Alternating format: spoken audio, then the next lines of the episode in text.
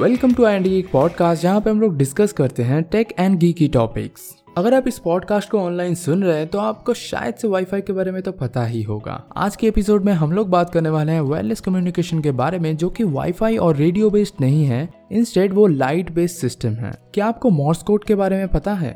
Moore's code में कुछ dots and dashes से एक लेटर बनते हैं, जो कि बाद में कंबाइन करके वर्ड्स एंड सेंटेंसेस का रूप ले सकते हैं।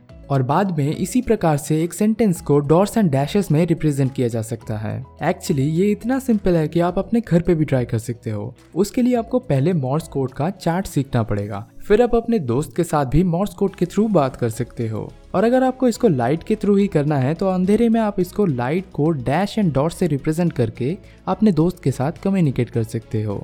ये तो होगी मॉर्स कोड की बात। अभी अपने असली मुद्दे पे आते हैं।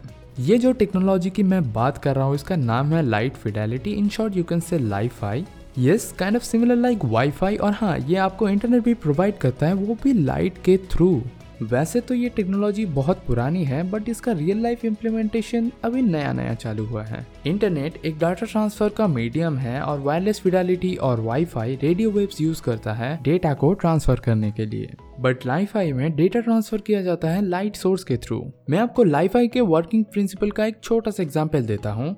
इमेजिन कीजिए एक बल्ब जो कि frequently turn on and turn off किया जा सकता है और उसके सामने एक फ़ोटो रिसीवर रखा हुआ है।